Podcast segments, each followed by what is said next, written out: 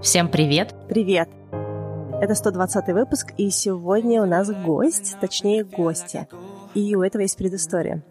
В конце 2020 года мы со Стеллой присоединились к жюри конкурса нон-фикшн произведений от Литерес Самоздат. Прочитали несколько десятков книг абсолютно разных, э, разного жанра, на разные темы. Прежде чем нас зацепила одна история, написанная Анной Сандермоен. Когда Ане было 6 лет, родители отдали ее в секту Столбуна, такую же на данный момент нашумевшую секту, так как верили, что именно там растят э, мега одаренных детей. И на несколько лет Анна оказалась в абсолютно другой реальности, где было не элитное учебное заведение, а очень странное место с своей какой-то нездоровой идеологией, ритуалами и, в общем-то, достаточно жестоким обращением как с детьми, так и со взрослыми. Об этом своем опыте Анна написала в автобиографической книге «Секта в доме моей бабушки», а мы пригласили Анну к себе, чтобы поговорить про ее путь, философию и как ее жизнь менялась на разных этапах. Анна закончила философский факультет МГУ, основала и сейчас руководит своим книжным издательством Сандермойн Паблишинг, и Анна живет в Швейцарии с мужем и дочкой, а значит, что у нас с вами снова выпуск из трех разных точек мира. Анна, добро пожаловать к нам в подкаст. Спасибо за приглашение. Ну и еще один приятный анонс от Литрес, так как Анна победила в конкурсе нон-фикшн произведений от Литрес Самоздат со стороны нашего подкаста. Ребята из Литрес решили сделать для наших слушателей приятные сюрпризы. Во-первых, среди всех слушателей, кто напишет у себя в соцсетях про этот выпуск и про книгу Анны, мы разыграем 5 электронных книг «Секта в доме моей бабушки». Для этого нужно прислать нам скриншоты поста или сторис в наш телеграм-бот, мы выберем победителя 8 марта, это будет розыгрыш. Также вы можете отмечать нас или Трес в соцсетях. И, во-вторых, с промокодом «Давай поговорим» написанным латинице можно получить скидку 25% на одну покупку из основного каталога Литрес. Мы оставим ссылку в описании, куда можно забить промокод. А также, когда вы будете делать покупку, Литрес дарит вам одну книжку на выбор в подарок. Все детали в описании к выпуску. Да, а мы продолжаем разговор я, на самом деле, в восторге от вашей книги. Когда был конкурс, я посмотрела огромное количество книг, несколько десятков, на самом деле, книг, э, которые э, были в шорт-листе. И некоторые книжки я начинала смотреть, потом я куда-то перелистывала, потом еще какие-то куски смотрела, и вот э, где-то останавливалась, если мне было интересно или неинтересно. А ваша книжка меня так заворожила, что я на несколько часов впала в чтение. И это, конечно, с одной стороны, очень здорово, что вы смогли так ярко передать то, что вы испытали, и в этом есть очень много, конечно, непростого пути для того, чтобы рассказывать такую личную историю насколько вам а, было комфортно в процессе написания книги, и она скорее дала вам такую резолюцию, какое-то завершение, или какие-то другие были эмоции, состояния, то есть вот э, насколько она была терапевтичной, и какая вот для вас внутренняя была миссия, или, может быть, какой-то внутренний процесс, которым книга вас пропитала, пока вы ее писали? Да, спасибо за вопрос. Но писать эту книгу мне было очень-очень тяжело, и я ее писала, на самом деле, с одной стороны, очень долго, а с другой стороны, очень быстро. Вот, то есть у меня идея о том, чтобы ее написать, возникла еще когда я была ребенком, а, но она была, так сказать, окрашена другими настроениями, когда я была ребенком, потому что, будучи еще ребенком, я была под воздействием всех этих идей, я в них верила, но потом с годами, да, я жила, там, проживала какие-то там новые опыты, да, встречала разных людей, училась, читала много книг э, на эту тему, и постоянно у меня в голове работал движок на эту тему, и я все время искала какие-то ответы на свои вопросы, да, почему вот было именно так, да, почему это на меня, как она на меня это повлияло. И у меня постоянно, как бы сказать, мозг работал над текстом этой книги. Вот, много-много лет. И, и то есть сейчас мне 46 лет, и я, ну так, условно, да, говорю, что эту книгу я писала 40 лет. Вот. И настал момент, когда э, я подумала, что все, я готова, все это вывалить на бумагу. Я села и все это вывалила, и это было ужасно, если честно. Это было, не знаю, это можно сравнить, даже не знаю, с чем сравнить. Это было очень неприятно, очень больно, очень горько, но я посчитала, что это нужно сделать, это необходимо сделать в первую очередь для меня, потому что я считаю, что тот опыт, который ты не способен, так сказать, систематизировать и вербализировать, ты не можешь с ним вообще никак справиться. То есть это очень важно, ну, для меня. Вот, это первое. Второе, я это сделала для своей дочери, и, собственно, писала я в расчете на то, чтобы она это поняла. Я старалась писать очень просто, доступно и описывая исторический контекст, потому что вне его понять это довольно сложно. Ну, то есть это вообще бред какой-то, да, если не понимать, к чему чему это привязано. Ну вот. Ну и следующая, так сказать, целевая аудитория был мой муж, который не русский, да, он, он из Норвегии. Ему было очень-очень интересно знать детали моей истории. Вот. И, собственно, публиковать-то я особо и не собиралась, эту книгу. Она была написана для личных целей, но поскольку я издатель по профессии, в какой-то момент я подумала, что, может быть, и стоит это сделать, и, и я это сделала. Ну, еще, может быть, письмо Татьяны, да, наверное, как-то триггернуло тоже э, инициативу, или это не связано просто вот в какой-то один момент получается, что вот запараллелились эти процессы, или такого не было? По поводу письма Татьяны, честно говоря, я даже сейчас уже не помню. Мне, это, вообще это было совпадение. А вот что было до моя книга или ее письмо, я даже уже сейчас не помню. Ну, не знаю, мне кажется, мы все проходим какие-то жизненные этапы, какие-то циклы, да, и возможно, что, хотя Таня меня старше, когда она уже была взрослее меня, и она более осознанно к этому э, могла всегда относиться, в отличие от меня, потому что я все-таки совсем была ребенком. Но у Тани ситуация более специфичная, да, то есть ее родной отец, вот этот Эдуард Успенский, там, мировая величина, и у нее другой опыт на самом деле. Ну, это совпадение. У нее кошмар был со всех сторон, да, получается. В отличие, наверное, от того, что вы рассказали в истории, у родителей было к вам достаточно ну, доброе отношение. По крайней мере, из книги было ощущение того, что ну, родители как будто бы сами не понимали, куда они вписались. Ну, не знаю, может, у меня, по крайней мере, сложилось такое ощущение. Ну, да, родители у меня были в то время очень молодые. А, государство их поставило в такие условия, что, в общем-то, можно сказать, что у них даже и не было выбора. То есть им просто тупо некуда было меня девать. вот. Э, потому что все это было связано там с отсутствием прописки, с отсутствием жилплощади, с тем, что они были вынуждены нарушать те советские законы. В общем, это был, конечно, ужас кромешный. Вот. И тут раз вот такая возможность. Поэтому, ну, я не склонна их э, осуждать за те события, которые имели место быть тогда, в те годы. Вот. Ну, вы сказали про какие-то изменения, которые происходят э, с людьми. Я, наверное, хотела бы вас спросить, насколько насколько это тоже возможно, да, потому что все-таки такой очень сенситивный момент, да, и мне бы не хотелось бы куда-то наступать, где, возможно, я могу сделать вам больно. Мой вопрос, наверное, про вот как раз эту э, трансформацию и изменение, изменение какой-то реальности, да, потому что вот как вы начинаете книгу, да, вы говорите о том, что вы поехали к бабушке, да, то есть ничто ничего не предвещало, да, это просто была поездка к бабушке. И фактически эта поездка, она была для вас очень критическим изменением жизни, да, то есть изменением реальности. Если сейчас смотреть назад на, на то, что происходило, мож, могли бы вы с точки зрения, наверное, э, изменения личности как-то прокомментировать, э,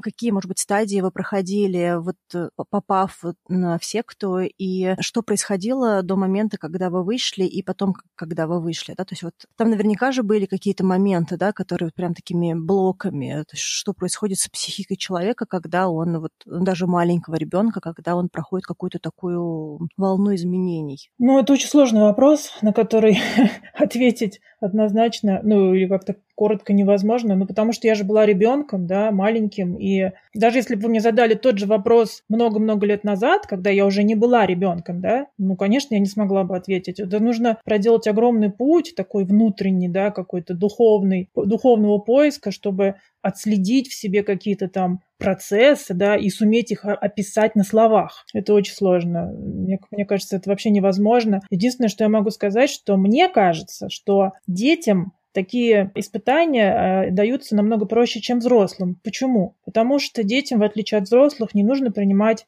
решений каких-то таких вот серьезных, ответственных, да, то есть я же не несла ответственность за других детей, то есть мне никто не говорил, ты несешь ответственность там. Нет, там были, конечно, такие ситуации, но это было, ну, не всерьез, да. То есть я даже не несла ответственность за собственную жизнь, я вообще не понимала ценности своей жизни, да, своего здоровья. Мне все это было совершенно по барабану, да, потому что я была ребенком, и это нормально для, для любого ребенка. Более того, какие-то там, не знаю, там унижения, издевательства, избиения, это все тоже, ну, довольно легко проходит у детей. Почему? Потому что дети, в отличие от многих взрослых, у них есть фантазия. И когда тебе что-то страшно, да, ты просто уходишь в мир своих фантазий, да, там, я начинала мысленно там не знаю, представлять, там, смотреть на облачка и думать, что это какие-то там зверьки прыгают, или я не знаю, там с какими-то бездомными кошками играла.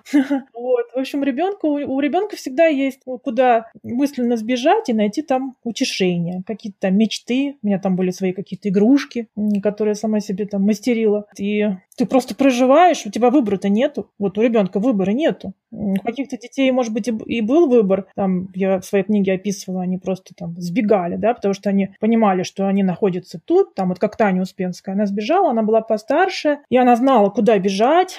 Вот она понимала, что мы там в Подмосковье, что папа в Москве. А мне просто некуда было бежать вообще. Поэтому, собственно, и мысли по этому поводу особенно не было. Но были какие-то мечты, и, и все. А никаких конкретных действий я не могла предпринять. Не знаю, ответила я на ваш вопрос или нет.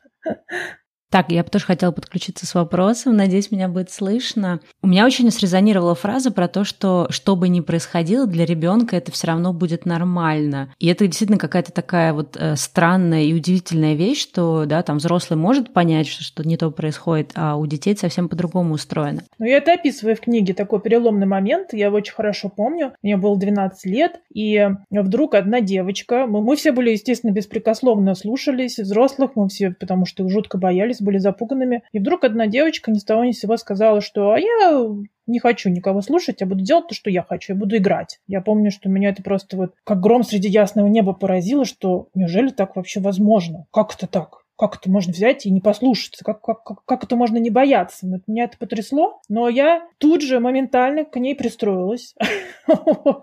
и решила, что а, я тоже тогда не хочу работать. Мы тогда работали в коровнике. Вот. И я тоже подумала, я тоже останусь в теплом доме и никуда не пойду, буду вот играть. И вот с, с этого момента, и почему-то нас за это не поругали. Ну, то есть какая-то сложилась такая ситуация, что взрослые были чем-то заняты, как-то этого никто не заметил, может быть, стечение обстоятельств какое-то, я не знаю. И я вдруг поняла, что на самом деле а можно филонить, я начала филонить, и когда я начала филонить, может, у меня появилось больше свободного времени, да, я вдруг стала замечать, что все как-то несправедливо, что взрослые там вкусно едят, там мы едим какую-то там какие-то ужасную какую-то еду, что они там красиво одеваются. Я вдруг стала замечать вот эту разницу, и меня начало внутри все прям кипеть. Может быть, это какой-то подростковый такой период, который все проходят, который... Бунт подростковый такой. Ну, возможно, да. То есть ты вдруг в 12 лет, я вдруг, вот у меня вот эта детский, э, детская наивность, она вдруг у меня, видимо, вот прошла, и я это увидела, и, и это осознала. Вот, очень хорошо это помню. И у меня, да, вот начался такой протест, и я подумала, блин, ни хрена себе вообще, что это такое?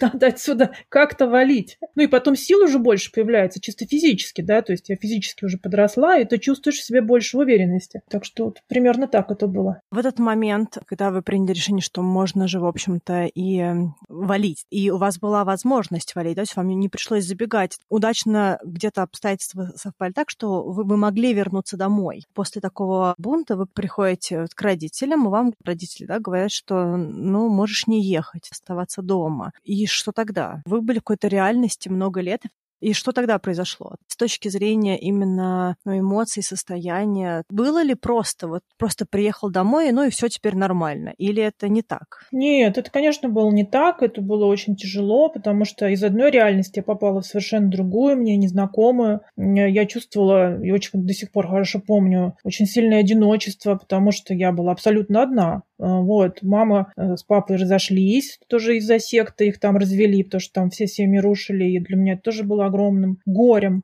Ну и кроме того, я должна была пойти в обычную школу, в которой я чувствовала себя абсолютно инородным элементом, и мне было очень трудно завести какие-то связи, там, подружек. Я помню, тогда девчонки ко мне подходили, потому что все были очень так дружелюбны ко мне. Хорошая школа такая была до сих пор. Ее с удовольствием вспоминаю. И они хотели, чтобы я заполняла дневники, знаете, такие детские дневники, девчачьи, там, твое любимое да, да, да, дневнички, мыло. Да, да, да. Сердечки, наклейки. Какой у тебя любимый актер, какое у тебя любимое мыло, что-то там еще было, какая у тебя любимая, что-то там, жвачка, может быть, я уже не помню. И я помню, что я на полном серьезе очень гордо писала, мой любимый фильм «Коммунист». Причем абсолютно на полном серьезе, да. Моя любимая э, героиня Зоя Космодемьянская. И там, или Любка Шевцова. Нас же заставляли там всю эту молодую гвардию чуть ли не наизусть знать. И не знаю, там, твоя мечта. Вот, я уж не помню, что я писала, но мне кажется, что я могла написать там что-нибудь там, я хочу погибнуть под пытками фашистов, как Любка Шевцова, или там как-нибудь так. И, ну, конечно, там про мыло я могла написать, что за мещанский вопрос.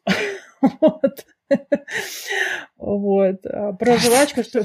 Да, про жвачку что-нибудь там, пусть буржуи живут свою жвачку. И я, кстати, помню, что никто как-то надо мной не потешался, девочки так читали все это.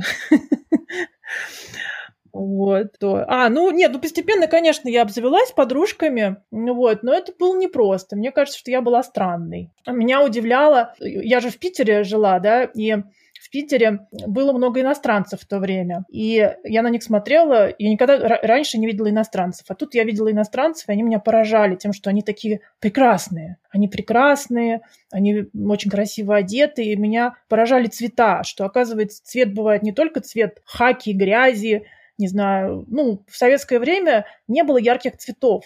Все было такое, как сказать, либо военного цвета, да, либо грязи, да. Ну, понятно, что там летом были какие-то естественные цвета, там, там цветущие какие-нибудь там яблони и так далее, но в целом предметы все были очень такого низкого качества, а тут я вдруг видела, что вот у иностранцев там какие-то яркие этикетки, какие-то яркая обувь, помада. И я помню, что меня это потрясло. До сих пор это помню, что я думаю, как же так? То есть получается, что там за границей, в других странах вообще все по-другому. Там все яркое, красивое, а у нас вот все некрасиво.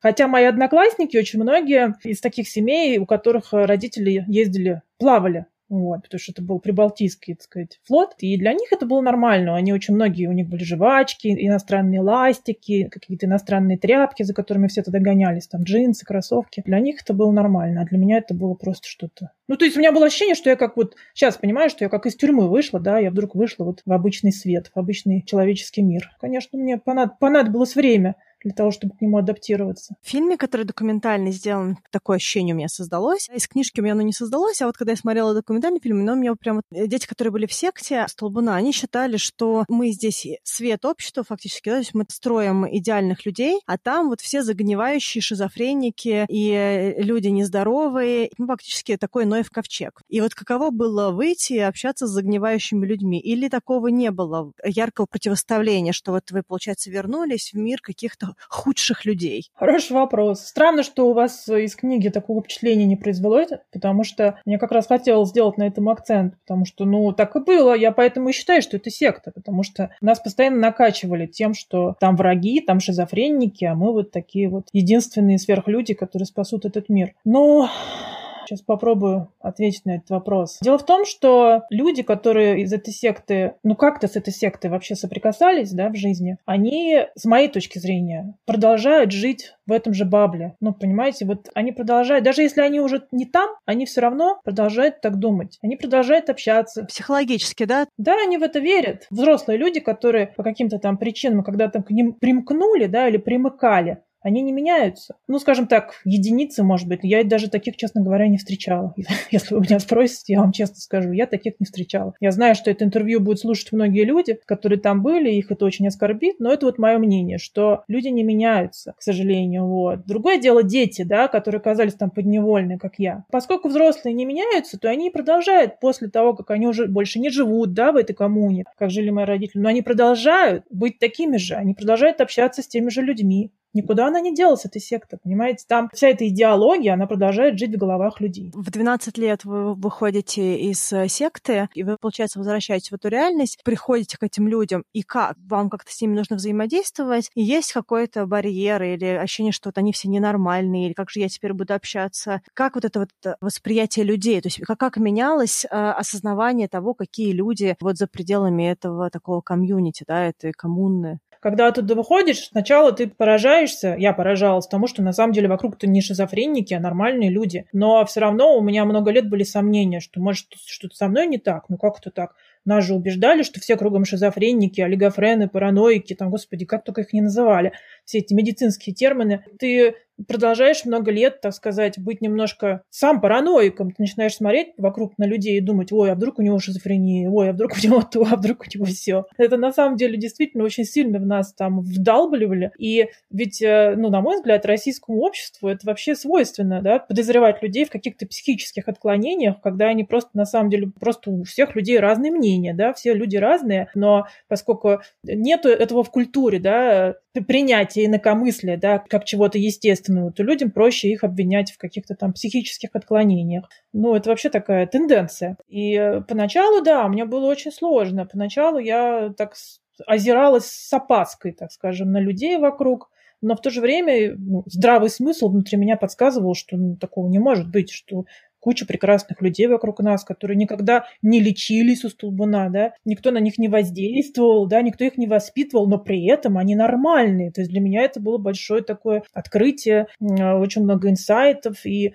это, ну, это много лет мне пришлось с этим справляться. Вот. А, кстати, когда я вообще уехала из России жить в другие страны, сейчас я живу в Швейцарии, у меня этот процесс еще более, так скажем, удвоился, что ли, да, то есть когда ты жил в России... Сначала я жила в секте, мне все говорили, что все, что за пределами секты, это плохие. Потом я жила в России, и в России тоже люди верят часто, что все, кто не, не русские, они тоже какие-то странные, да. И тут раз я начинаю жить в Швейцарии и понимаю, что, блин, да это тоже ведь не так.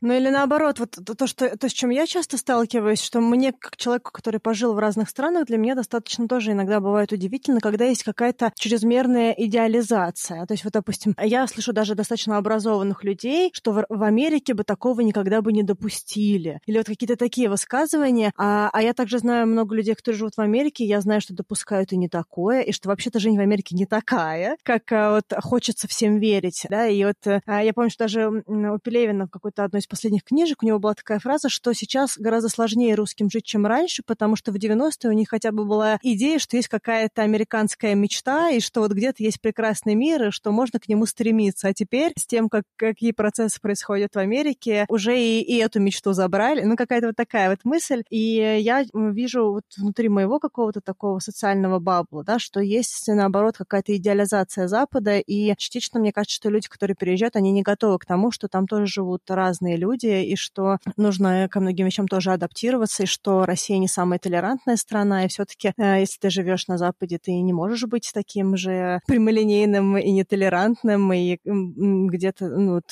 какие-то другие вещи нужно тоже в себе взращивать, э, и что э, не все службы работают быстро, и что иногда в России некоторые службы работают и быстрее. То есть вот мне, я вижу часто обратную тоже тенденцию с точки зрения отношения вот к тому, что происходит из серии «За бугром бугром, да, то есть на Западе что-то еще. Ну да, да. Ну, вы тут упомянули очень много слоев, даже не знаю, что комментировать. Могу только сказать, что э, мне кажется, что в России вообще такая патерналистская система, да, во всем, да, в медицине, не знаю, в образовании, везде. То есть люди ждут от государства, что государство это такой папочка или мамочка, который решит за них все проблемы. Вот. А в Европе, мне кажется, в Америке другая система. И, собственно, поэтому это людей и, и может сильно разочаровывать. И, ну, это просто другая жизнь, это абсолютно другая система, другой подход. Mm-hmm. Вот. Но об этом это уже другая, другая тема, тоже очень глубокая. Вот. Но, кстати, она со- соотносима с темой сектанства, мне кажется, потому что секта это тоже, это как бы олицетворение патернализма, когда люди туда приходят, там есть кумир, да, какой-то человек, который все за них решает, абсолютно все. И их это устраивает. Почему? Потому что тогда они несут ответственность ни за что, потому что все решает папочка. Это и есть сектанство, с моей точки зрения. Я хотела задать вопрос про вот как раз переезд э, за границу. Было ли это связано вот именно с желанием куда-то уехать подальше, не знаю, какой-то приобрести больше свободы, или это какое-то случайное событие, не связанное с предыдущей, в общем-то, частью биографии? Ой, абсолютно сознательно. Я мечтала об этом, когда я была еще совсем молодой. У меня была цель выучить как можно больше языков. Я к этому очень сознательно шла, работала, зарабатывала деньги, учила языки. Потом я всячески искала работу, связанную именно с ино... в иностранных компаниях, именно с иностранцами. Вот. То есть это был абсолютно сознательный выбор и путь, который я прошла, и то, что я в итоге сейчас вот где я живу и то, что я делаю, это как бы такой закономерный, я считаю, итог. Хотя мне бы хотелось, чтобы это произошло намного раньше раньше, но просто вот у меня не получилось. И всегда мне казалось, что это неправильно. Ну, лично для меня, мне не хотелось жить всегда в одной стране. Мне всегда хотелось пожить в разных странах, чтобы испытать и то, и все, и посмотреть на, на вещи с разных сторон, разными глазами, с точки зрения разных менталитетов, думать на разных языках. Для меня всегда было это очень важно. И, собственно, я вот к этому сейчас пришла и очень, очень этому рада, потому что смотреть на, рассматривать один феномен с одной точки зрения, да, это, это неправильно, да, даже, даже на ту же секту смотреть там только изнутри России, ну тогда она вообще, ну это неинтересно, да, нужно явления рассматривать с разных точек э, зрения. Для этого нужно жить в разных странах, говорить на разных языках, общаться с разными людьми, не только с русскими. Вот такой у меня подход. У вас была возможность обо всем этом мечтать, пока вы были э, вот 6 лет э, в секте, или это все пришло уже позже, уже в каком-то более осознанном возрасте? То есть насколько там было вообще пространство для личности, не в плане высказывания, может быть, своей позиции, потому что вы пишете, там очень много было и агрессии, избиений, да, в книжке очень много боли от физической, психологической такой вот э, тирании. И мы об этом поговорим. А вот с точки зрения именно э, сознания, да, либо ухода в фантазии, какая-то за- защитная такая, может быть, психологическая реакция от э, того, что происходит вокруг. Был ли какой-то внутренний ресурс для того, чтобы мечтать о чем-то хорошем и светлом и э, о чем-то, что потом в итоге переросло в цели и э, какие-то вещи, которые случились? Да, конечно. Я только благодаря этому, мне кажется, вообще и сохранила рассудок, если честно.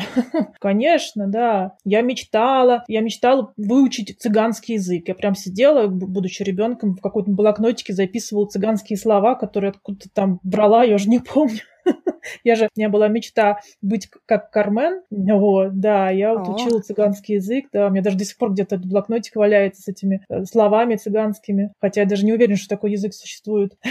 Вот, потом у меня была мечта выучить язык животных и птиц. Вот я прям помню с детства я всегда смотрела завороженно на леса и горы и представляла себе, что я там то заяц, то птица, и я могу вот с ними, со всеми животными общаться на их языке. Это был огромный, да, такой огромный мир фантазий, в котором я жила внутри этой коммуны которые, да, со временем переродились. Но я даже об этом не задумывалась. Спасибо мне за этот вопрос, потому что я не знала этого про себя. Теперь знаю. У меня такой вот интересный вопрос, а как э, вот в повседневной жизни, да, когда уже все эти события вроде бы в прошлом, какие-то вещи, наверное, даже проработаны в себе, как э, так или иначе события вот того периода жизни пребывания в секте могут проявляться до сих пор э, в каких-то вот ежедневных ситуациях уже в такой более взрослой жизни? На самом деле, я даже вот пишу об этом у себя в Фейсбуке довольно часто, я себя ловлю на этом. Мне интересно за собой наблюдать, я к себе отношусь как к такому объекту наблюдений. Изучения.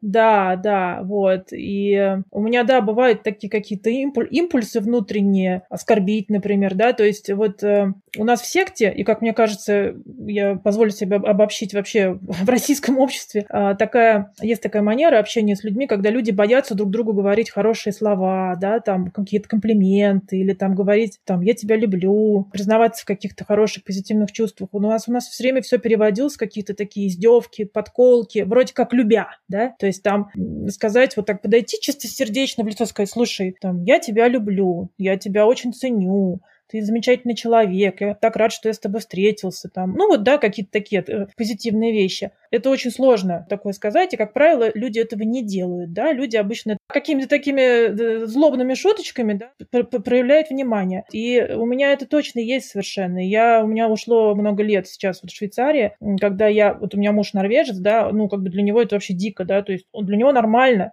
проявлять свои там любовь, да, там какое-то расположение. Он мне совершенно спокойно говорит там, Аня, я тебя люблю. Ты самая красивая женщина на свете. Я так горд, что ты у меня есть, да, вот такие вот вещи. Мне никогда никто этого не говорил в жизни, да, то есть, когда он мне начал это говорить, после того, как мы с ним начали жить вместе, я, ну, сначала меня эти слова просто как-то, ну, выбивали из колеи. Ну, то есть я даже не понимала, как мне вообще вот на это реагировать. Ну, ладно, один раз он это сказал, но он это говорит часто. И сначала я думала, ну, окей, прикольно. Потом у меня было ощущение, что, блин, ты, ты издеваешься, что ли, надо мной? Вот, потом это как бы ты начинаешь реально напрягаться, потому что ты настолько к этому не привык, что к тебе кто-то может так откровенно, демонстративно хорошо относиться, потому что ты привык к каким-то постоянным тычкам, унижением, каким-то издевкам, да, или каким-то таким странным проявлением любви, когда тебе вместо того, чтобы сказать, что я тебя люблю, тебе там, не знаю, там, ну, не знаю, ну, какой-то там, по попе хлопнут, грубо говоря. А тут как бы к тебе относятся достойно. И вот это, конечно, тот образ жизни, тот образ мысли, который нужно, ему нужно учиться заново абсолютно заново. И мне пришлось этому... Ну, для меня это прям была ломка. То есть как-то так. И самой так. То есть мне тоже нужно набираться. Мне до сих пор это сложно вот заставить себя сказать мужу, подруге, дочери, еще кому-то, там своему сотруднику. Сказать что-то такое откровенное, хорошее. Сказать, слушай, я очень ценю, что вот у нас такое сотрудничество, что так здорово получается, ты такой прекрасный человек. Это очень сложно мне дается. Мне очень понравилась ваша фраза в документальном фильме, когда вы рассказываете про то, что вы решили закалять ребенка, обливая холодной водой дочку, и а, у нее была очень яркая реакция на это. И вы сказали, что э, вы отловили себя на том, что а, это не окей, потому что она сопротивляется, и от этого плохо. И фраза была, что я перестаю делать то, что вызывает у человека агрессию. И на этом строятся все отношения. И мне кажется, что это тоже такая вещь, которую очень часто люди э, не отлавливают, в России я много такого замечаю. Сделать вопреки. То есть человек говорит, не делай, пожалуйста, мне это неприятно. А другой человек вместо того, чтобы сказать, ой, тебе это неприятно, извини, что я тебя э, задел, я не знал. Да, я постараюсь впредь этого не делать. А в России есть такая вот тенденция, я замечаю, что в этот момент человек говорит, я сейчас тебе расскажу, почему ты зря так реагируешь. И дальше идет какая-то очень долгая история по поводу того, что ты, получается, неверно мыслишь, и сейчас я тебе расскажу, что с тобой не так. Да? То есть вместо того, чтобы принять э, позицию человека, человека и в сторону этого человека сделать какое-то движение. И мне кажется, что это вот тоже такой интересный аспект здоровой психики, когда человек в состоянии отловить то, что человеку неприятно, и на это среагировать соответственно. Да, абсолютно, абсолютно, потому что нас же как раз э, ломали, да, то есть это была такая концепция, что нужно личность ломать. То есть если человеку не нравится, о, значит, туда и надо идти. Если человек боится, о, значит, значит, именно туда и нужно его кидать, где ему страшно. Нужно ломать страхи, ломать агрессию, гасить агрессию. Я росла в этом, и я точно так же относилась не только, я так относилась не только к людям вокруг, но и к себе. А это самое страшное, потому что ты, ты просто занимаешься саморазрушением таким образом. Ты просто методично разрушаешь себя таким отношением. Я считаю, что это абсолютно неправильно, ничего хорошего в этом нету, никаких э, позитивных сторон. Это просто, просто самоубийство в отношении к себе и к другим, не знаю, ну, другими словами, фашизм. Так я к этому отношусь. Кстати говоря, хотела тоже отметить, я когда смотрела книжки, которые были на конкурс у Литрес, иногда у некоторых авторов было очень много агрессии или какой-то очень дерзости, то есть очень много было каких-то таких вот эмоций, которые я очень ловлю. Ну, то есть конкретная эмоция а, такая вот не нервная, да, какая-то эмоция, даже переданная словами, да, просто в книжке. Когда я читала вашу книжку, там была пара моментов, которые у меня срезонировали, но в общем и целом это была достаточно благостная книга. То есть, несмотря на весь тот ужас, который вы передавали, да, это при этом не, не было книгой ненависти и злобы да, то есть в, в, в ней не было такой очень яркой э, эмоции. И то же самое я увидела у вас в интервью Малахова, потому что для меня, я не смотрю такие передачи, потому что для меня это очень все бессмысленно и тяжело, да, потому что 50 людей одновременно кричат, непонятно, кто что пытается сказать, да, очень много вот этого каких-то высоких тонов, и непонятно, куда это все ведет, да, то есть как, есть ли какая-то резолюция в конце. И вот то, на что я обратила внимание, что когда вам задавали вопросы, в общем и целом достаточно нервного пространства, вы отвечали очень спокойно и сдержанно, и отвечали именно не сдержанно в плане подавления, а э, спокойно и взвешенно как будто бы. И вот мой вопрос, наверное, здесь заключается в, в том, какой ваш путь был пройден на пути к этому спокойствию, которое может быть не постоянный, может быть даже не, не всегда стабилен, да, этот какой-то вот э, такой тон э, спокойный. И, ну, наверняка какая-то у вас была поддержка, да, вот, может быть, либо психолог, либо какой-то коуч или кто-то еще, кто, ну, как-то помогал вам, да, потому что то, через что вы прошли, наверное, все равно какой-то есть след, да, и, наверное, самостоятельно и даже рядом с любимым человеком не всегда можно пройти через такую травму просто вот э, органически. Ну, по поводу того, что я спокойна, да, спасибо, что вы это заметили, это действительно так. И объясняется это очень просто. Я просто знаю, что я права. Чем мне напрягаться, да? То есть я знаю, что это так. Я знаю, что насилие это плохо. Физическое, там, психологическое. Здесь этому нету вообще никак, никак, никакого оправдания. Вообще никакого. Поэтому, что мне злиться-то, как бы, это, это так, как бы для меня это истина. Вот, это первое. Второе, по поводу психологов. Ой, мне очень часто этот вопрос задают, и мне он просто вот, не знаю, смешит, потому что, ну, ребят, ну, где вы нашли психологов на... Ну, сейчас, наверное, я обижу очень много людей, но это мое мнение, и оно основано на опыте, да. Я пыталась найти психолога, с которыми я могла бы поговорить. Я пыталась найти людей, просто друзей, да, грубо говоря, собутыльников, с кем можно было бы выпить бутылочку вина, чтобы обсудить мое детство. Мне ни разу не удалось этого сделать. Все, что я находила, это был просто какой-то какой трэш. То есть меня начинали лечить опять и говорить, Аня, а ты уверена? И начинали мне опять впаривать ту же самую хрень, которую мне впаривали в секте. Из чего я сделала вывод, что из секты я не вышла. Понимаете? То есть, что я в секте была, мне все убеждали, что у меня там что-то не то с головой, и я не так думаю, не в том направлении, что я из нее вышла, было то же самое. Мне говорили, как правило, Слушай, что ты фокусируешься на негативе? Забудь ты все это. Живи, начни, начни новую жизнь. Я говорю, блин, да я давно начала новую жизнь. Давным-давно. Почему я ни с одним человеком на Земле не могу обсудить то, как прошло мое детство? Просто вот тупо обсудить так, чтобы человек просто меня выслушал. Ни разу этого не было. Меня начинали просто в ответку лечить и говорить, ой, слушай, ну наверняка там что-то все-таки хорошее было. Ой, ну что там может быть хорошего? Что? Понимаете? То есть вот и, и когда я помню, ходила к психологам тоже, я еще помню, в живом журнале об этом писала, там спрашивала психологов. Первый раз, когда я все это опубликовала, еще лет 10 назад, вот, это привлекло внимание публи... э, людей, и какие-то психологи, да, вот, там нашлись, я к ним ходила, деньги платила. Ну, чем все это заканчивалось? Тем, что эти психологи выпадали в такой осадок, что в итоге, по-моему, они мне уже потом платили за, за то, что я им рассказывала, что там происходило. Ну, потому что в это поверить невозможно. Я говорю, слушайте, ну, такого не может быть. Я говорю, ну, блин, ну, это правда. Понимаете? То есть кто кого лечил, в итоге я не знаю. Но я говорю, что мне, не, мне не удалось найти ни разу поддержки ни психолога, ни собутыльника, никого до того момента, пока я не встретила своего мужа. Да? То есть когда я рассказала своему мужу, так очень аккуратно, потому что он все-таки иностранец, это был первый человек, который совершенно однозначно сказала, Аня, да ты охренела вообще, потому что я пыталась ему это рассказать, так сказать, немножко, ну как сказать... Отшлифованно. Ну да, то есть мне как-то не хотелось вот так... То есть я была готова к тому, что он скажет, слушай, ну да, конечно, прикольный опыт, но давай мы с тобой останемся друзьями. Вот.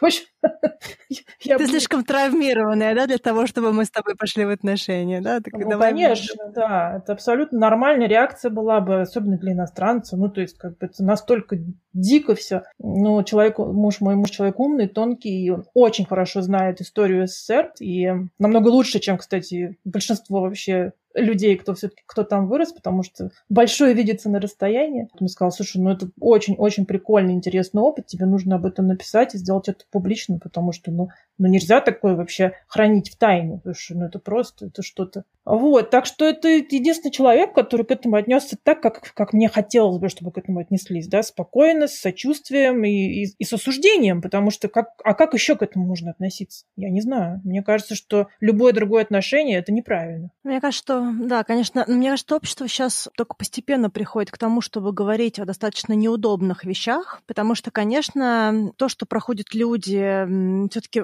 это, ну, вот мне кажется, что это посттравматическое расстройство какое-то все равно должно быть, потому что это серьезная травма, это не, не какая-то единичная история, через которую э, люди проходят, а это несколько лет жизни в достаточно диких, жестоких э, условиях, когда над тобой происходит какое-то агрессивное действие, и психологически психологический абьюз, и физический абьюз, и вокруг везде тоже. И мне кажется, что там есть и какая-то вот эта беспомощность, которая вырабатывается в результате того, что ты ну, не, не можешь сказать «нет», да, и э, за это не получить больнее, да, и много разных процессов, которые даже сложно передать э, и словами, и эмоционально. И такие вещи все таки часто, мне кажется, в таких вот э, обществах э, они как-то так вот заминаются, что мне что-то некомфортно от твоей правды, будь, пожалуйста, без этой правды, да давай как просто поговорим с тобой там о, о книжках и сериалах, да, ты вот чего сейчас смотришь, давай о чем-нибудь хорошем тогда поговорим с тобой, а то что-то как-то как-то как-то мрачненько, да, и мне кажется, что общество только сейчас начинает постепенно, причем мировое общество, я бы не хотела бы сейчас делить на Россию и не Россию, потому что я вижу, что это не только в России, и в других странах, это все-таки больше привязано, мне кажется, к какой-то осознанности и психологической работе, к какому-то такому условному ликбезу в плане психологии, да, э, который проходят люди, какая-то трансформация да, и скорее это больше не привязано к стране, а больше привязано к тому, какой путь прошел человек с точки зрения понимания процессов, которые происходят. Ну, может быть, может быть, да, я с одной стороны соглашусь, а с другой стороны могу вам сказать, что я довольно много бываю в Норвегии, да, у меня теперь семья в Норвегии, и я просто поражаюсь насколько это добрые люди, насколько это просто вот настолько другой мир. Просто вот в моей семье, да, в новой, норвежской, они берут, на, ну, удочеряют сложных детей, так скажем, из стран третьего, третьего мира, да. Когда я увидела, как они к ним относятся, я просто не могла в это поверить. Ну, то есть это за пределами моего опыта, да, понимания, что, потому что я никогда такого не видела, да. То есть, с одной стороны, я знаю, что я сама добрый человек, что я никогда там ребенка не обижу, но я видела совершенно другое отношение, да, на территории России к детям там с какими-нибудь там отклонениями психическими. Ну, то есть у меня в России там родственники работают в специальных интернатах, да, они тоже очень добрые люди, там никогда их не обидят, но все равно вот это вот, я даже не знаю, как это описать, вот это вот отношение, что этот ребенок недоразвитый, и это сразу понятно, то есть их не обижают. Диагноз сразу, да? Там не оскорбляют, не, не, не бьют, да, но, да, но ты все равно ты понимаешь, что вот ты находишься на территории, где есть неполноценный ребенок, и все так к нему относятся как к неполноценному, да. Здесь, в Норвегии, я была поражена. То есть вот к нему относятся как к полноценному во, во всех отношениях, абсолютно во всех. И, ну, то есть это, это совершенно несопоставимые вещи. И поэтому я все-таки склонна, я склонна сравнивать, и меня за это часто критикуют и не любят, за то, что я говорю, ах, там в России все плохо, а здесь у нас все прекрасно. Да, так и есть. Во многих отношениях, там, где я живу, абсолютно другая атмосфера, другое отношение, другое, от, от, другое не знаю, воспитание к детям, другое отношение к детям. И меня это очень-очень радует. Я с огромным удовольствием за этим наблюдаю и стараюсь об этом писать, чтобы сравнивать. Что... Потому что если ты не сравниваешь, ты не понимаешь. Я раньше этого не понимала, пока не увидела, как может быть по-другому. Ну, я, кстати, знаю детей в, э, семьи, в России, которые берут сложных детей и э, детей инвалидов, э, у которых нет каких-то конечностей и прочее, и растят их как здоровых э, детей. Но это, конечно, скорее исключение, чем правило, да, то есть такие семьи тоже в России есть. Я бы хотела бы прям подчеркнуть, что это не то, чтобы в России прям это... Мне кажется, в последние, да, несколько лет это стало как-то более, ну, не знаю, может быть, просто про это больше говорят. Последние лет 10, я бы сказала, да, что вот э, последние лет 10 там и Чулпан то, что много делает, и ну, вообще есть такое определенное в определенных кругах. Про это говорят и пишут про детей, которые в системе, и как э, адаптировать детей из системы, и люди берут, берут детей, и сложных детей тоже. Но, конечно, в плане общества это действительно так, и людям задают очень неудобные вопросы, и даже в России задают неудобные вопросы, если ребенок, допустим, ну, просто, к примеру, мулат, да, или там, там какой-нибудь темненький ребенок, родители могут подойти и просто сказать, сказать на улице незнакомая женщина, а что вы его удочерили, установили, то есть вот в парах смешанных, допустим. Ну, то есть есть очень разные в плане общества, все-таки есть э, много достаточно, ну, такого, такой бескультурия, что ли, наверное, так можно это назвать. У меня вопрос был, хотел чуть-чуть обратно отмотать, где мы были про, э, где мы говорили про то, как э, по-разному, да, может сказаться этот опыт. Одна из вещей, которая у меня как-то ярко после книги сложилась, то, что как вообще доверять людям, да, пройдя этот опыт, да, вот это вот ощущение, что твоя собственная семья засунула тебя в эти странные условия, твоя собственная семья поверила в какие-то идеи, которые совершенно потом, да, становятся понятно дикие, и вообще вот это вот какое-то ощущение доверия миру и доверия другим людям, мне кажется, оно должно как-то очень сильно, не знаю, мне кажется, подломиться вот после такого опыта.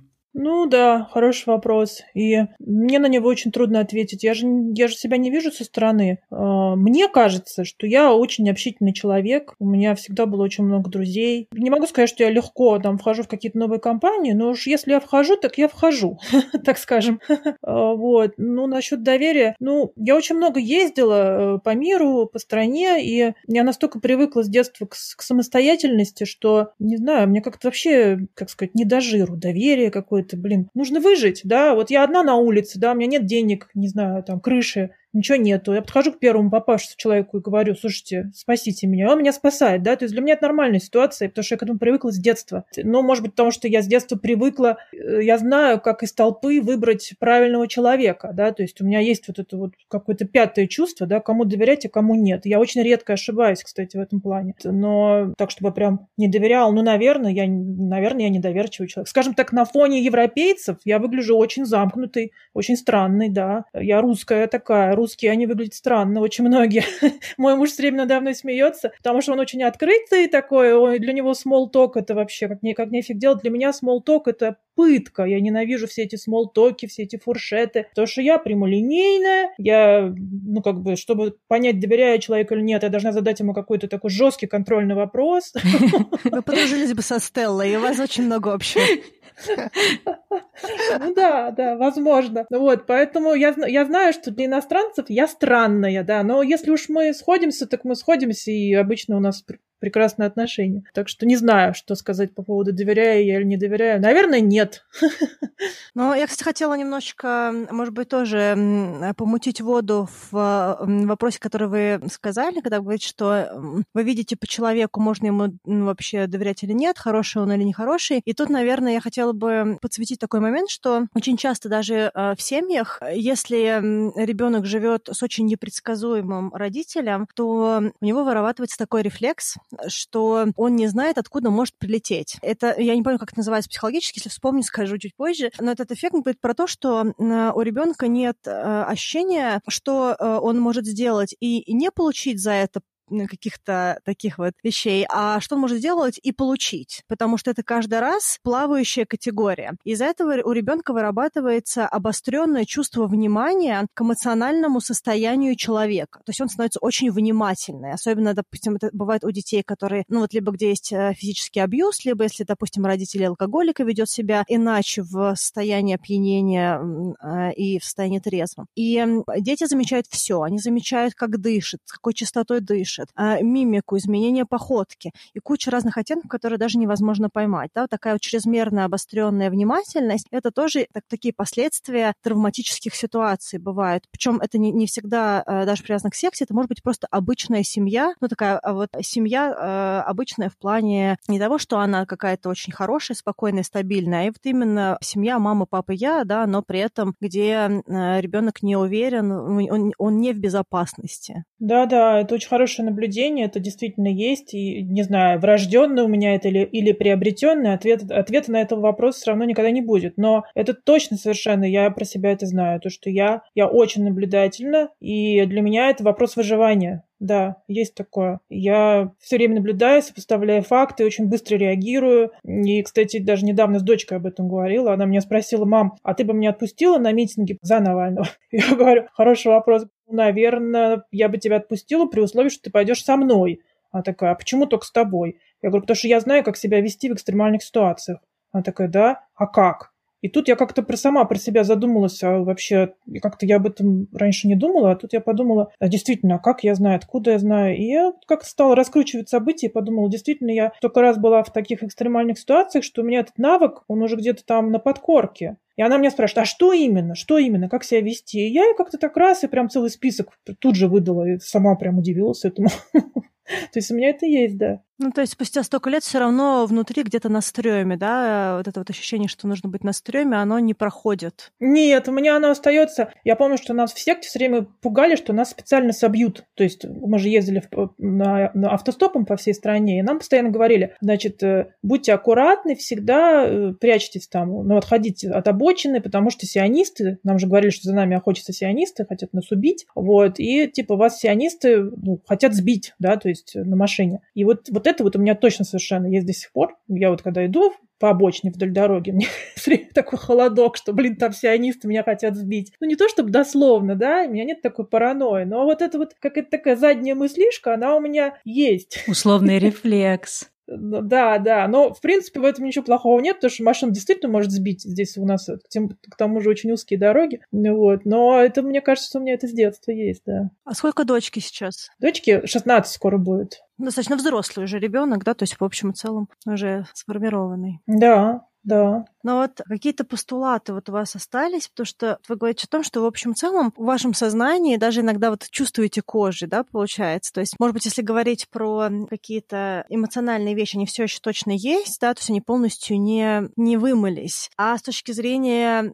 каких-то, какой-то идеологии или каких-то мыслей, как происходит с когнитивной частью, да, то есть есть ли какие-то вещи, которые вы до сих пор в них верите, и на них настраивается ваша текущая идеология или какие какие-то жизненные принципы, или наоборот, есть ли какое-то вот состояние, что нужно сопротивляться любым вещам, которые там были, то есть вот такое протестное немножечко поведение, что все то, что там было, все неверно, поэтому сейчас я все сделаю ровно наоборот. Или то есть вот как сознание дальше идет, когда мы говорим про изменения, да, вот то, что было в секте, то, что было после, да, причем даже уже сейчас много лет после, да, получается уже 20, больше 20 лет прошло фактически с момента, как вы ну, вернулись в такую ну, более стабильную реальность? Ну, это такой сложный вопрос.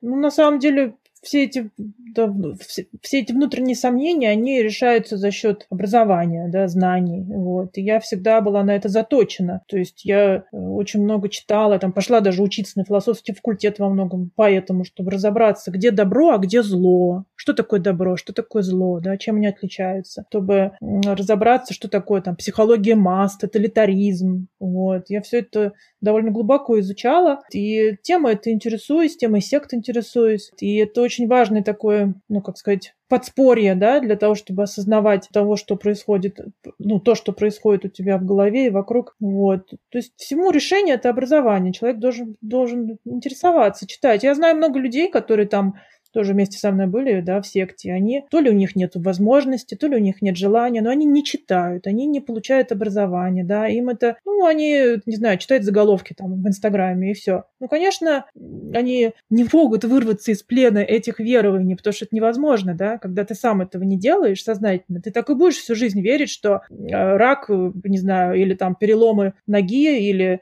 не знаю, там какие-то гинекологические заболевания, заболевания, связанные с грязным отношением к мужчинам. Понимаете? Ну, то есть так люди и живут в жизни, и детей своих так воспитывают. Они верят в это, потому что в этом есть рациональное зерно. Как и, да, понимаете, любая идеология строится на каком-то рациональном зерне. Есть рациональное зерно в том, что все болезни происходят от нервов. Но позвольте, как бы все хорошо в меру, да, конечно, есть какая-то связь, но нельзя же абсолютно все объяснять нервами, страхами, да, как вот это сейчас очень, очень да, популярно э, в российском обществе тоже, извините, да. я снова об этом делаю фокус, потому что я читаю всякие там э, сообщества фейсбучные, я просто офигеваю, да, когда люди пишут там, ребята, подскажите мне психосоматику грибка ногтя. Ну, блин, и там, и там, я не знаю, там тысячу комментов. Э, у вас там грязные отношения или еще что-то, какую-то хрень люди пишут, и люди так серьезно все это обсуждают. И там такие единичные комменты. Мойте руки. Блин, ну понимаете, вот тут... Но мне кажется, это какая-то вот вера, что есть э, простой, секретный, волшебный способ от чего-то избавиться. Ну вот не какой-то, да, там пойти к врачу, это как-то нужно заниматься своей там гигиеной или там что-то лечить. А вот можно узнать эту волшебную правду, и все как-то да. само якобы исправится. Это какая-то... Совершенно верно. Это просто поиск простых решений, который, причина которому просто элементарное невежество. Вот и все. Люди, которые читают книги, интересуются, они понимают, что мир состоит из сложных взаимосвязей. Ну, то есть это это истина, да, то есть если ты этого не понимаешь, ну, ну, ребят, ну да, можно верить во все что угодно, но просто это тебе не поможет, ты в итоге будешь болеть, твоя жизнь будет несчастной и короткой. Потому что в итоге ты просто помрешь от этого грибка, который ты будешь лечить тем, что ты будешь пытаться менять, менять там образ своих мыслей. Вот. Так же, как нас тоже убеждали, что у нас вши, потому что мы тоскуем по дому. Ну, то есть, ну, блин. Ужас.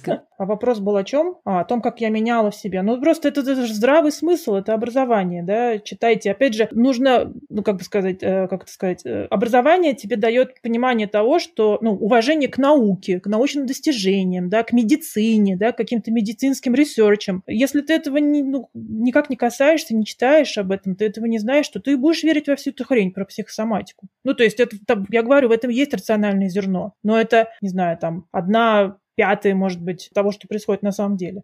Когда можно купить э, гель, какое-нибудь лекарство, сходить к врачу и полечить что-то, человек в интернете ищет информацию много месяцев в надежде на то, что какое-то придет решение, уснул, проснулся, и теперь ты свеж и здоров. Да, совершенно верно. И вот это очень сильно отравило мою жизнь, мое здоровье. И я жила вот в этом, так сказать, э, пространстве информационном много-много лет, и выхода из этого я не могла найти, потому что все мое окружение было таким. 99%, скажем так, если не 100, которые все вот говорили, я им говорила, слушайте, у меня болит живот, или там голова, или там нога. Все такие, о, поменяй отношение, не знаю, там, к миру. К, к, а что ты злишься? А, а вот поэтому у тебя и болит живот, потому что ты злая. Вот. И, и все. Мракобесие.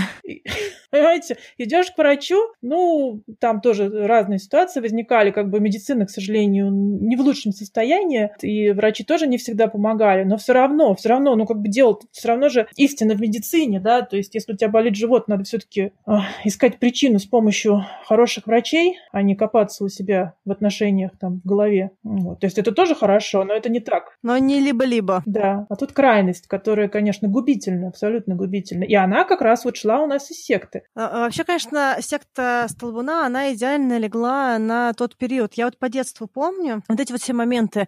Заряжать воду с экрана. Кашпировский, да, что только не делали. Какая-то вот эта история э, трансформации, мне кажется, между э, тем, что Советский Союз э, завершился, да, и что а, теперь э, у нас есть какая-то другая реальность, что мы сейчас в каком-то другом светлом мире, и в него вот там сейчас вот к нам придет какое-то счастье. Это счастье, оно часто приходило из каких-то очень таких вот фантазийных вещей, да, то есть вот причем это было массовое сознание, то есть что, что, что ты вот можешь просто не, не работать, ты можешь просто сесть перед телевизором и наполняться, да, вот каким-то там светом. Слушай, но мне кажется, люди раньше верили в эту идеологию там социализма или там, не знаю, коммунизма, чего угодно, а все развалилось, и осталась вот эта вот разверзнутая э, яма, которую надо было срочно наполнить новой веру, верой в новых гуру каких-то. Я сейчас тоже вспоминаю, родители меня таскали по каким-то тоже миссионерам, еще ну, это, это было вот часть того времени.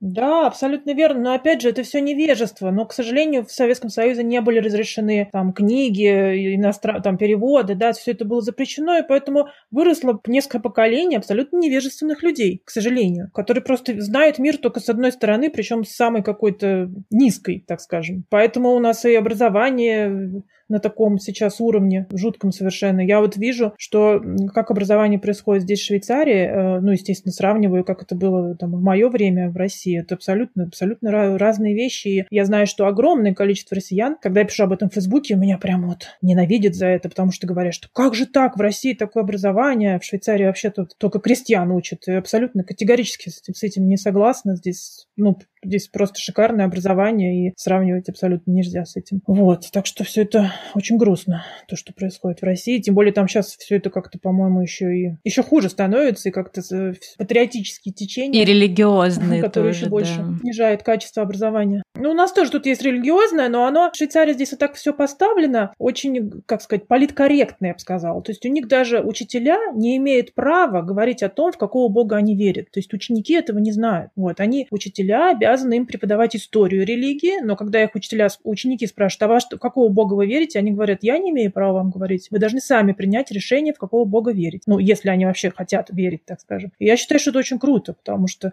так и должно быть. А вот э, вы сказали, что вы наполняли себя знаниями, книгами, образованием, и что даже философский факультет, э, что есть зло, что есть добро. А какие ответы вы получили вот в процессе этого знания на вот эти ваши вопросы? Скорее всего, там же было много таких вопросов. Наверное, когда выходишь из э, закрытого такого общества, то вообще себя не понимаешь, кто ты, что хорошо, что плохо, куда бежать, чем наполняться, а что вообще правда в моей жизни. Вот какие, какие вопросы были и на что вы получили ответ э, тем образованием и теми книгами, и тем знанием, которые вы получили? Ой, какой умный вопрос. Ну, на самом деле, мне кажется, что э, благодаря этому я просто научилась мыслить. Вот и все, да, то есть я научилась ставить вопросы. А ответов, ну, ответов нету, да, ответы ты постоянно ищешь всю жизнь, да. Я искала, как и, наверное, многие люди в моей ситуации, ведь я, я же не одна такой, в, в такой ситуации, очень много людей в таких ситуациях, да, кто, даже в собственной семье, да. Ты ищешь любовь, это самое главное, что ты ищешь, да, ты ищешь любовь, это, что такое добро и зло, да. Когда меня любят, это хорошо, когда меня не любят, это плохо. Вот, собственно, и весь ответ. Вот. Но нет, образование, оно просто учит, учит тебя мыслить критически, да, э, и систематизировать полученный опыт. Э, и тоже благодаря образованию я это научилась, да, или учусь делать. Потому что человек, который... Я с этого начинала, кстати, сегодняшний разговор. Человек, который не может систематизировать собственный прошлый опыт и сделать какие-то выводы, да, он так и будет на эти свои грабли наступать, да, э, или там история, которая которую мы не осознали, она обречена повториться. Вот. Поэтому я и книгу свою написала для того, чтобы заявить, вот было так, да, тогда появляется шанс, что этого не повторится, потому что мы это как бы проработали, осознали. И образование, это благо... у меня это получается благодаря там, книгам, которые я прочитала, образованию, потому что в других книгах я э, училась тому, как излагать свой взгляд на вещи, да, как строить историю, как вообще рассказывать историю, да, как написать книгу. Это же очень, это очень большая, сложная задача написать книгу так, чтобы было понятно вообще, что ты хотел сказать. Собственно, я в итоге стала издателем, потому что я всегда увлекалась текстами. Мне всегда было интересно, как можно свой опыт облечь в слова так, чтобы это получилось интересное познавательная история для других людей. Вот это мне и дало образование. А, а история нам нужна для чего? Для того, чтобы не повторять ошибок, для того, чтобы развиваться и идти дальше. Вот то, что, наверное, может помочь людям, которые проходят через какие-то травматические события в жизни, и они могут быть э, и острыми, да, какая-то ситуация, как потеря близкого, и могут быть, может быть, каким-то длящимся, потому что все-таки люди живут в сложных э, ситуациях, у кого-то достаточно агрессивные родители, или кто-то живет в таких традиционных семьях, а, может быть, даже религиозных, где ребенку очень сложно выбраться из этой парадигмы, внутрисемейное такое давление идет. И, наверное, мой вопрос в том, что делать, когда ты вот из этого всего вышел, и дальше есть вот этот вот мир прошлого, а также есть мир текущий. У меня не всегда даже есть для себя ответ на это, как интегрировать травматическое событие в свою реальность. Избегать его вроде как это где-то вот в таком вот клозет, да, где-то там спрятано в глубине и все равно так или иначе отравляет. Интегрировать его — это как-то бесконечно жить в каком-то этом склеенном опыте, который напоминает о чем-то плохом. Особенно в него впадать — это в принципе не жить настоящим. То есть где тот ответ, как интегрировать какие-то прошлые травматические события в текущую реальность? Нужно ли вообще это интегрировать? То есть какой у вас ответ на это? Я считаю, что абсолютно нужно, что перечеркивать. Самое, самое плохое, что нужно, можно по отношению к себе сделать, это просто забыть. Это неправильно, я считаю. Забывать нельзя, и сколько меня в этом пытались убедить, мне всегда это вызывало протест и какое-то огорчение, что почему я должна забыть вообще свое детство. Вообще, с какой радости? Это я, это часть меня. И я, как сказать, не могу сказать, что я этим горжусь, но как бы, ну как, я не знаю, ну я горжусь, не знаю, там, своей ногой, да, но у меня обычная нога.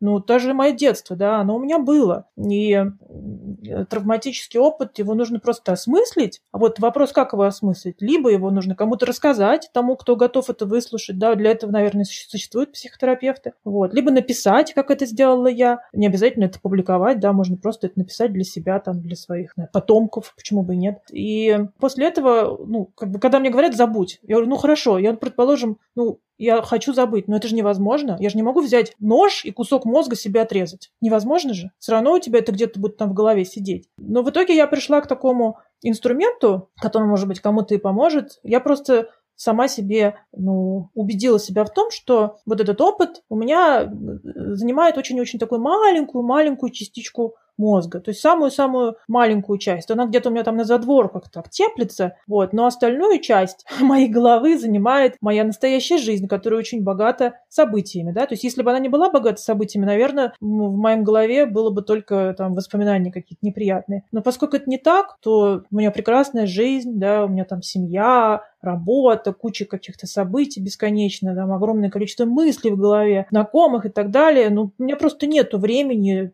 энергии и пространства в голове для того, чтобы постоянно там переваривать какой-то травмирующий опыт. Мне просто это уже не интересно. Но он где-то там есть, там болтается таким маленьким шариком, и все.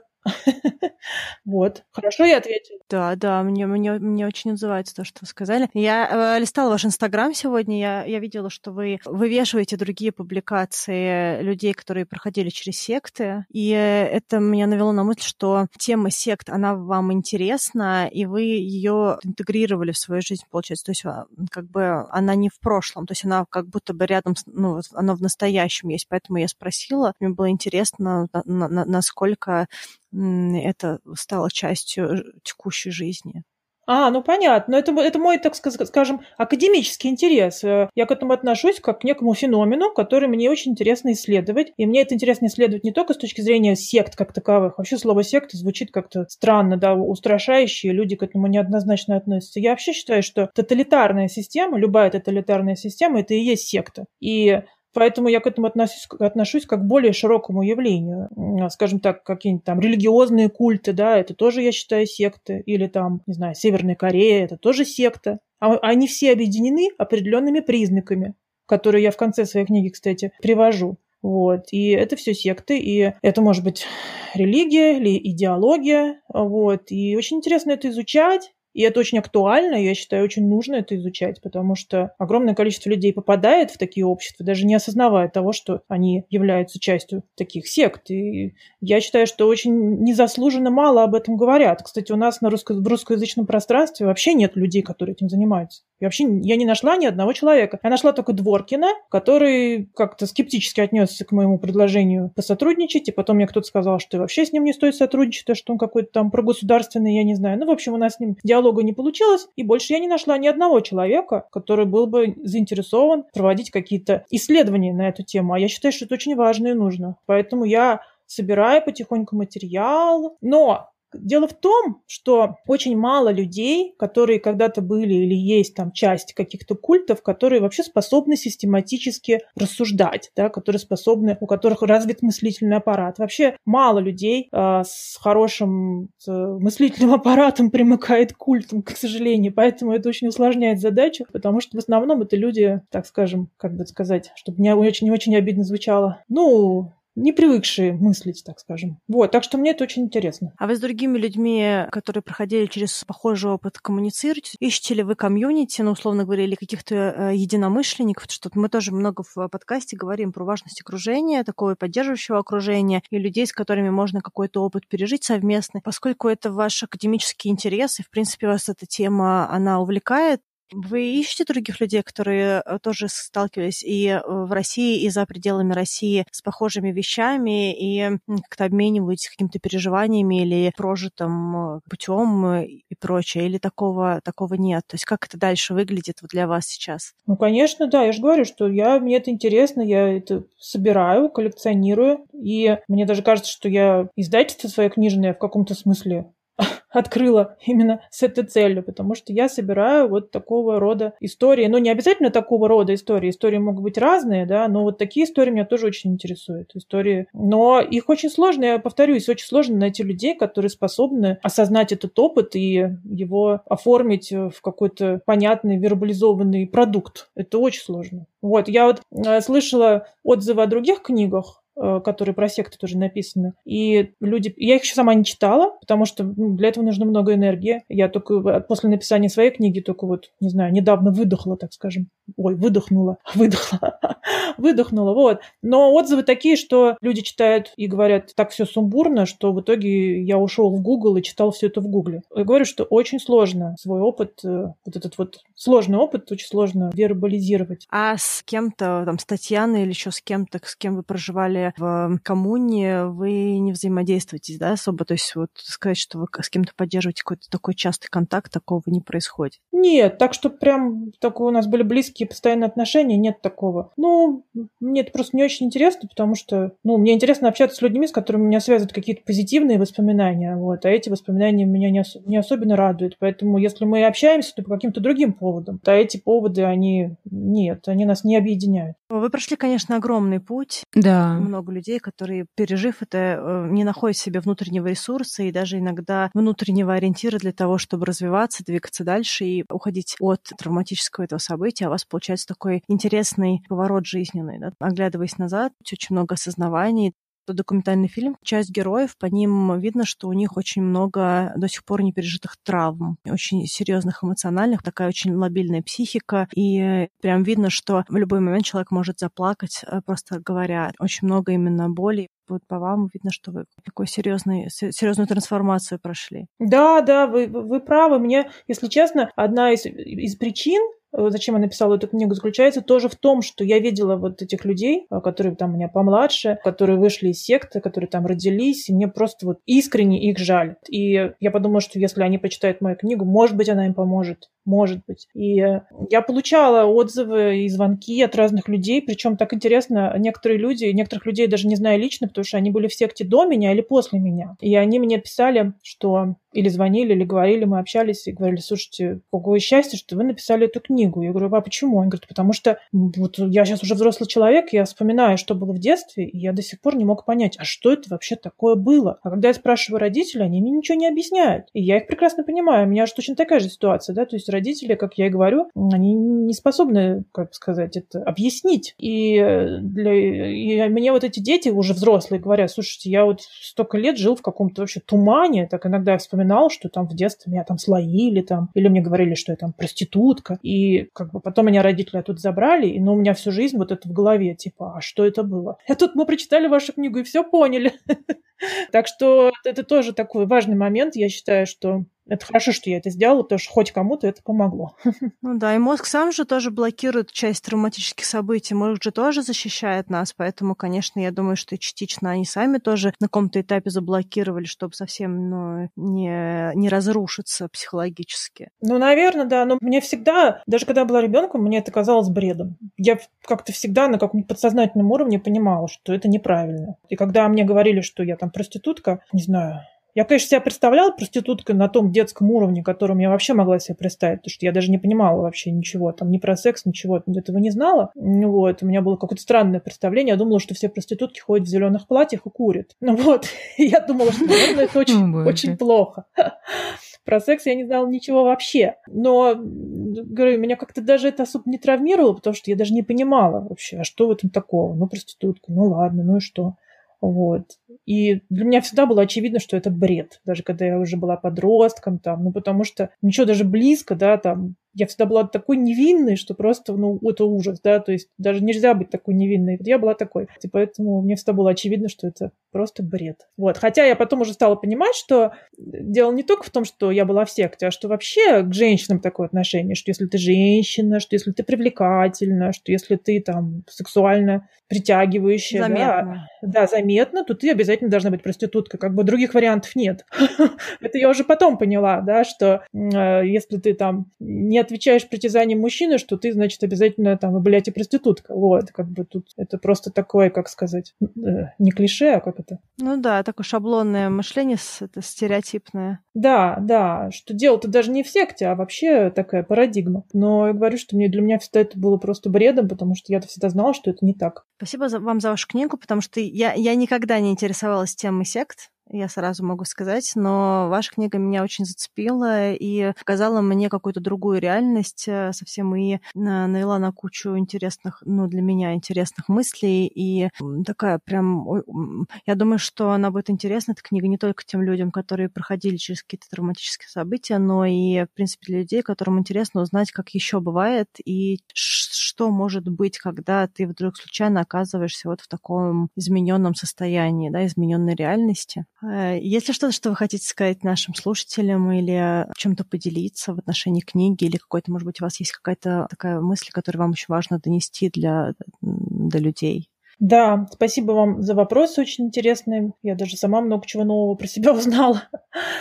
Но я хочу сказать, что мне кажется, что то, чем я сейчас занимаюсь, да, у меня книжное издательство, это, наверное, ну, один из э, результатов того, моего опыта, потому что действительно, я всю жизнь сталкиваюсь с тем, что когда я пытаюсь там каким-то своим, там, не знаю, подругам, бойфрендам или там просто там, приятелям пыталась рассказать про свое детство, я сталкивалась с тем, что мне чаще всего просто не верили. И либо не хотели слушать, да, и говорили, слушай, это так все сложно, и давай о чем-нибудь другом поговорим, да, либо они мне не верили. И сейчас я вот издаю книги других авторов, да, там свою издала, других авторов издаю, и мне очень кажется важным издавать книги, в которых было бы написано, что вот, ребята, было вот так, да, то есть вот есть разные опыты, есть разные миры, есть разные образы мыслей, да, разные ситуации. И это вот очень важно. Мне нравится вот именно такая мемуарная проза, да, автобиографическая. Мне не очень нравится фэнтези, хотя как бы тоже хорошо, но лично я не очень люблю фэнтези, потому что я каждый раз думаю, а зачем вообще что-то выдумывать, когда в жизни все еще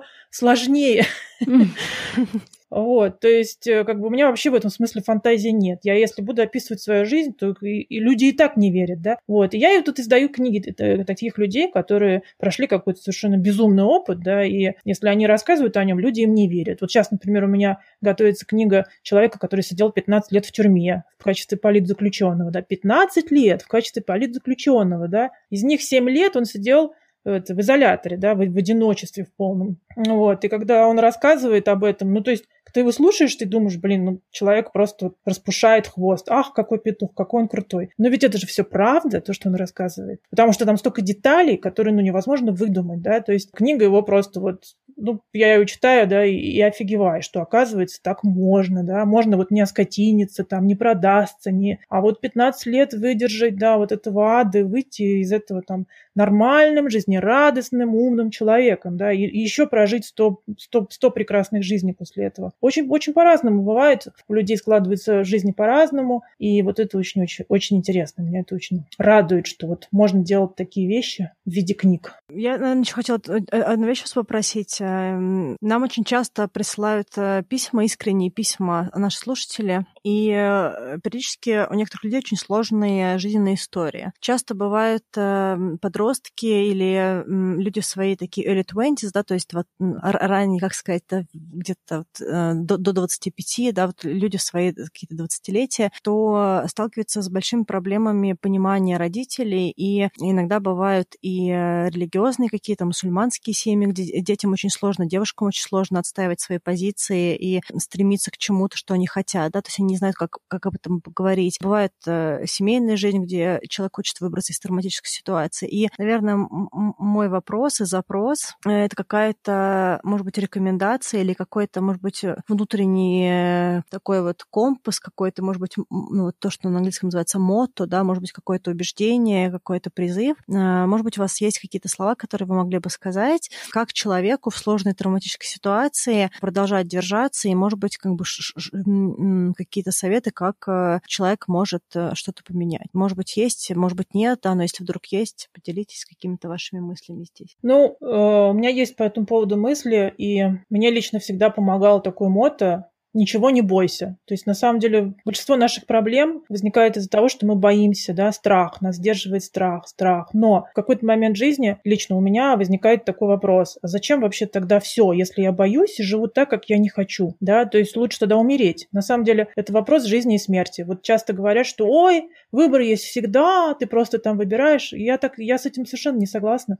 Когда жизнь, когда выбор стоит между жизнью и смертью, то считается, что выбора нету да, то есть либо ты умираешь, а, либо ты а, живешь так, как ты не хочешь жить, да, то есть иногда выбора нету, потому что ситуации бывают такие, что ты полностью физически зависишь от какого-то там тирана, деспота, который тебя там, не знаю, держит в заперти, избивает или шантажирует. У тебя нет выбора. И к сожалению, к сожалению, иногда нужно просто для себя решить, что либо я иду на смерть и просто умираю физически, либо я продолжаю жить как бы живым трупом. И, как правило, как правило, ты побеждаешь в такой ситуации. Потому что вот эти вот тираны, они как бы держатся за счет того, что ты его жертва, а когда ты вдруг выходишь из этой роли, вот для них это шок. Но ты выходишь из этой, из этой ситуации победителем. Поэтому, ну, это очень, очень жесткий выбор, это очень, это очень тяжело, это очень сложно, но когда я оглядываюсь назад на свою жизнь, там, на жизнь моих героев, книги которых я издаю, я каждый раз понимаю, что всегда на кону стоит твоя собственная жизнь. Всегда. Фактически, когда ты идешь на смерть, ты идешь на самом деле на жизнь. То есть ты, э, когда у тебя есть готовность внутренняя э, рискнуть такой вабанк, да, получается, что человек находит в себе внутреннюю силу, чтобы бороться дальше. Абсолютно. Ты в какой-то момент понимаешь, что тебе просто уже вот наплевать уже на все да, ради того, чтобы... Или, либо ты живешь вот этой старой жизнью ужасной, да, и чувствуешь себя говном, да, либо ты понимаешь, что нет, я сделаю шаг отсюда. Ну, если я погиб, значит и хрен с ним, потому что все равно я так жить не хочу. Вот. И только после этого у тебя может жизнь измениться. До этого это невозможно. Никакие там полумеры, там все это вот, ах, тут я вот чуть-чуть, тут я вот так, вот так притворюсь. Нет, это, это все, это все не жизнь, и победителем ты, ты из этой ситуации никогда не выйдешь. Ты всегда будешь овцой. Ты всегда будешь в жертвенной роли, да, не нельзя быть по чуть-чуть, э, э, нельзя быть чуть-чуть не жертвой, да, ты либо, ты либо жертва, либо ты э, берешь ответственность за свою жизнь в свои руки и борешься и идешь на то, что тебе важно. Абсолютно, да. Но у тебя всегда на кону твоя жизнь. Тебе всегда, да, это, то есть единственное, что у тебя есть, это твоя жизнь, у тебя больше ничего другого нет. Так что это, да, это это сложно. Спасибо большое, Анна, за звонок и за то, что согласились поучаствовать в подкасте. Это был очень интересный разговор, абсолютно другой разговор, но он был очень увлекательным, и я надеюсь, что вам тоже было уютно у нас, и что вы тоже Рады были здесь быть. Да, и спасибо за книгу. Кстати, я заключил контракт на экранизацию книги, О, так что, возможно, скоро, скоро будет художественный фильм. Мы вас поздравляем. Да. Это очень большое достижение. История будет рассказана в том формате, который чаще проще людям воспринимать. Потому что если даже кто-то не прочитает книгу, да. то человек как минимум может посмотреть фильм. Да, хотелось бы надеяться. Спасибо вам большое, Анна и Стелла. Спасибо. Тогда до встречи со всеми на следующей неделе. И спасибо Ане за то, что она была с нами в этом выпуске. Всем пока. Пока-пока. Всем пока.